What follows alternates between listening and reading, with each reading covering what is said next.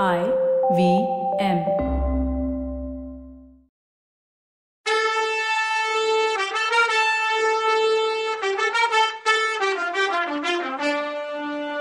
வணக்கங்க. நான் கவிதா பேசுறேன். வெல்கம் டு கதை பாட்காஸ்ட் சிவகாமியின் சபதம். இது எபிசோட் நம்பர் முப்பத்தி அஞ்சு. இந்த எபிசோடோட டைட்டில் வேல் நண்பர்கள். பரஞ்சோதி மாமல்லரை பார்த்து எனக்கு படிப்பு சொல்லி கொடுக்குற வேலைய உங்ககிட்ட சக்கரவர்த்தி கொடுத்திருக்கார். ஓலைய படிச்சு பாருங்க தெரியும்னு சொன்னாரு. இத கேட்டதும் ஒரே கூச்சமா போச்சு மாமல்லருக்கு. அட போங்க நீங்க. எதுக்கு கூச்சப்படணும்னு வகத்தொகை இல்லாம கூச்சப்பட்டுக்கிட்டுன்னு நாம நினைக்கும் போது அதுக்கு என்ன தளபதி? சக்கரவர்த்தியோட கட்டளை எதுனாலும் சந்தோஷமா நிறைவேற்றி வைக்க நான் கடமைப்பட்டவன் அப்படின்னு மாமல்லர் சொல்லி முடிக்கிறதுக்குள்ள தளபதி பரஞ்சோதி ஆனா எனக்கு படிப்பு சொல்லி கொடுக்க சொல்லி சக்கரவர்த்தி ஆணையிட்டு இருக்கிறது என்னோட நல்லதுக்கு இல்ல உங்களோட நல்லதுக்கு தான்னு ஒரு போடு போட்டார். மாமல்லர் ஒண்ணு புரியாம பரஞ்சோதி முகத்தை பார்த்தாரு. ஆமா பிரபு உங்ககிட்ட எல்லா நல்ல குணமும் இருக்கான் ஆனா பொறுமையும் நிதானமும் மட்டும் குறைச்சலாம். எனக்கு படிப்பு சொல்லி கொடுக்க ஆரம்பிச்சீங்கன்னா உங்களுக்கு பொறுமை தானா வந்துடுமா? என்னோட புத்திசாலித்தனத்து மேல சக்கரவர்த்திக்கு அவ்வளோ நம்பிக்கை இல்லை அப்படின்னு சொல்லி சிரிச்சாரு பரஞ்சோதி. இதை கேட்டதும் மாமல்லர் குபீர்னு சிரிக்க அதை பார்த்துட்டு பரஞ்சோதி சிரிக்க ரெண்டு பேரும் சிரிக்கிறத பார்த்து அடக்கி பார்த்தும் முடியாம கண்ணபிரானும் சிரிச்சான். இந்த உற்சாக சிரிப்பு என்னத்துக்குன்னு தெரியாம ரதத்தை இழுத்துட்டு போன குதிரையும் கணச்சுது சாதாரணமா ஒருத்தரை ஒருத்தர் அடிக்கடி சந்திச்சு கலந்து பழகிறதுனால நட்பு நல்லா வளரும். ஆனா ரெண்டு பேருக்குள்ள ஒத்துமையான குணம் இருக்கும்போது இவங்க ரொம்ப நாள் பழக்கம் இல்லாமையே பழகின மாதிரி நட்பு வந்துடுமா? குதிரைங்க தங்களுக்கு பழக்கமான இனிமையான குரல்ல கணக்கிறத பார்த்து திரும்பவும் ஒரு தடவை மூணு பேரும் சிரிச்சாங்க. ஒரு பக்கம் மாமல்லர் கிண்டல் பண்ணி சிரிச்சிட்டு வந்தப்போவே இன்னொரு பக்கத்துல காஞ்சி மாநகரத்தோட அகலமான ராஜ வீதிகளையும் தெருவோட இரு பக்கமும் இருந்த மாட மாளிகைகளையும் ஈ முக்கிறது மாதிரி ஜனக்கூட்டம் அதிகமா இருந்த கடை வீதிகளையும் எடையடையில தீபம் நிறைய வச்சிருந்த சிவ விஷ்ணு கோவில்களையும் தெய்வ தமிழ் வளர்த்த சைவ வைணவ மடங்களையும் பௌத்த சமண கோயில்களையும் வேத கோஷம் கேட்கிற சம்ஸ்கிருதம் சொல்லி கொடுக்கிற கடிகைகளையும் சிற்ப சித்திர கலா மண்டபங்களையும் பரஞ்சோதி கண்கொட்டாம ஆர்வத்தோட பார்த்துட்டு வந்தார்.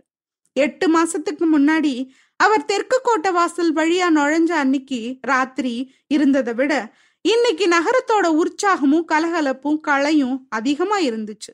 அன்னைக்கு யுத்த செய்தி திடீர்னு வந்திருந்ததால கோட்டை வாசல் சாத்தப்பட்டு நகரம் எல்லாம் ஒற்றர்களை வேட்டையாடிட்டு இருந்ததாலையும் காஞ்சி நகரம் அப்படி பொலிவில்லாம இருந்துச்சு போல.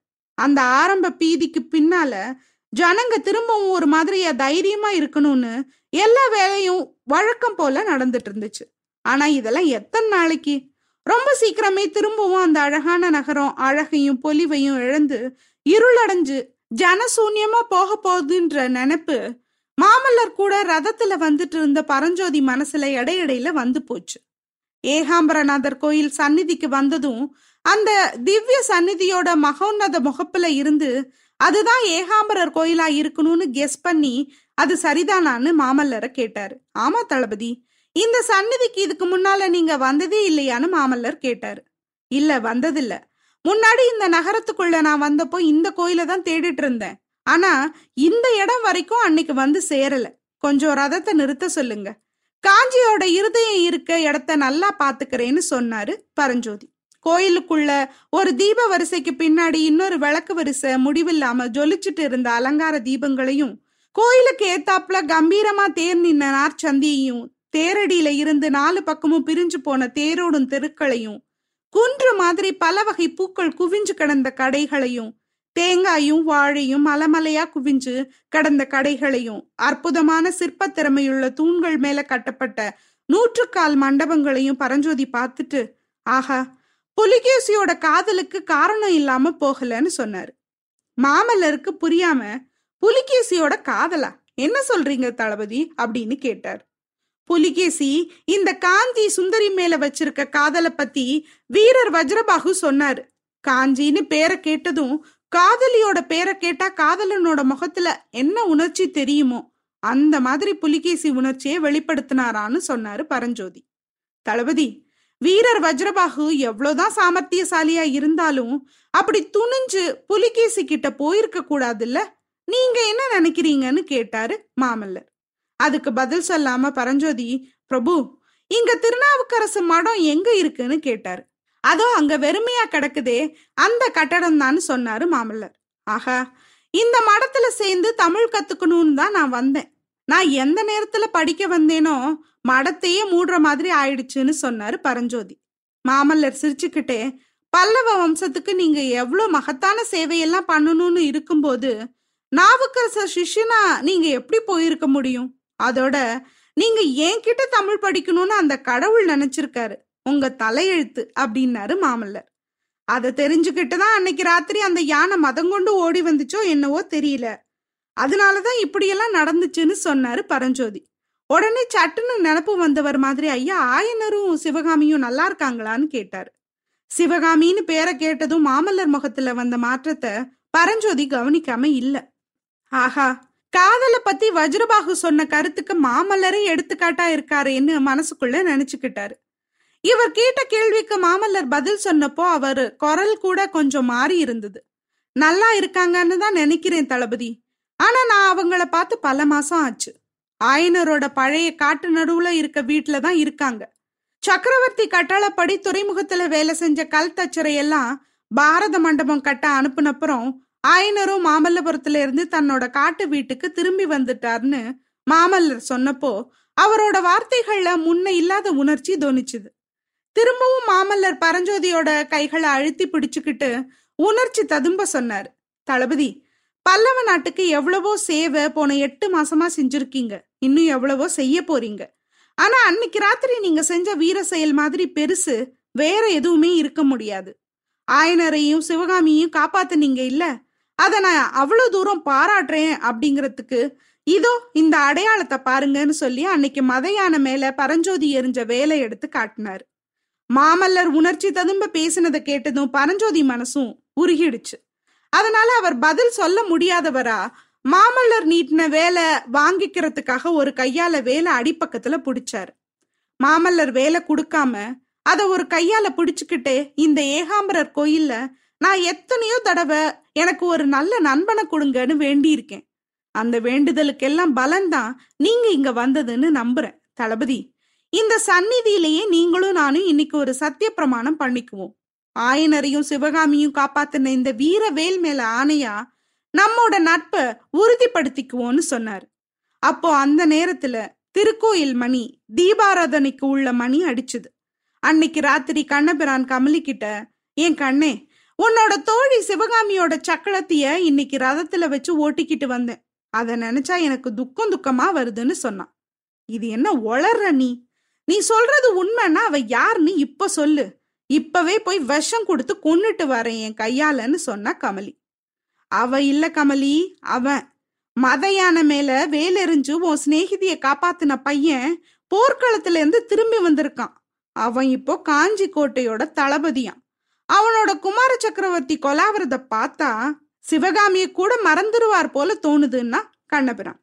உனக்கு தெரிஞ்ச லட்சணம் அவ்வளோதான் அந்த பையன் மேல மாமல்லருக்கு ஏன் தான் இவ்வளோ பிரியம்னு நான் சொல்லட்டுமா?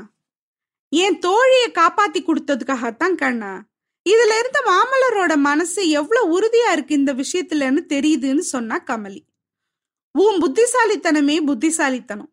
கேவலம் ஒரு ரத சாரதியை போய் நீ கல்யாணம் பண்ணிக்கிட்டியே. நாட்டை ஆள்ற மதி இல்ல நீ கல்யாணம் பண்ணியிருக்கணும்னு சொன்னா கண்ணன் அதனாலதான் காதலுக்கு கண்ணு இல்லைன்னு பழமொழி இருக்கு. உனக்கு தெரியாதா இதுன்னு கேட்டா கமலி.